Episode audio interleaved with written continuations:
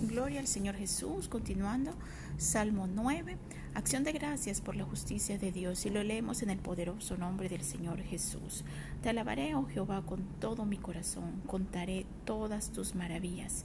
Me alegraré y me regocijaré en ti. Cantaré a tu nombre, oh Altísimo. Mis enemigos volvieron atrás, cayeron y perecieron delante de ti, porque tú porque has mantenido mi derecho y mi causa. Te has sentado en el trono juzgando con justicia. Reprendiste a las naciones, destruiste al malo, borraste el nombre de ellos eternamente y para siempre. Los enemigos han perecido, han quedado desolados para siempre, y las ciudades que derribaste, su memoria pereció con ellas, pero Jehová permanece para siempre. Ha dispuesto su trono para juicio él juzgará al mundo con justicia y a los pueblos con rectitud.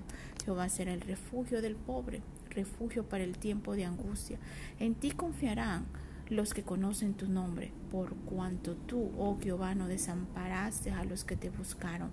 Cantad a Jehová, que habita en Sión, publicad entre los pueblos sus obras, porque el demás demanda la sangre que acordó de ellos.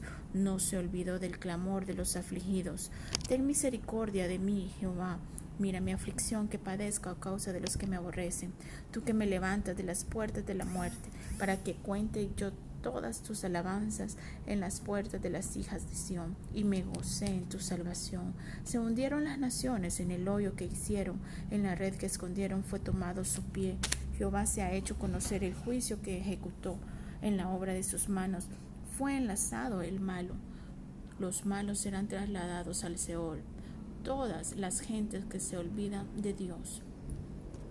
Porque no es para siempre será olvidado el menesteroso, ni la esperanza de los pobres perecerá perpetuamente. Levántate, oh Jehová, no se fortalezca el hombre, sean juzgadas las naciones delante de ti.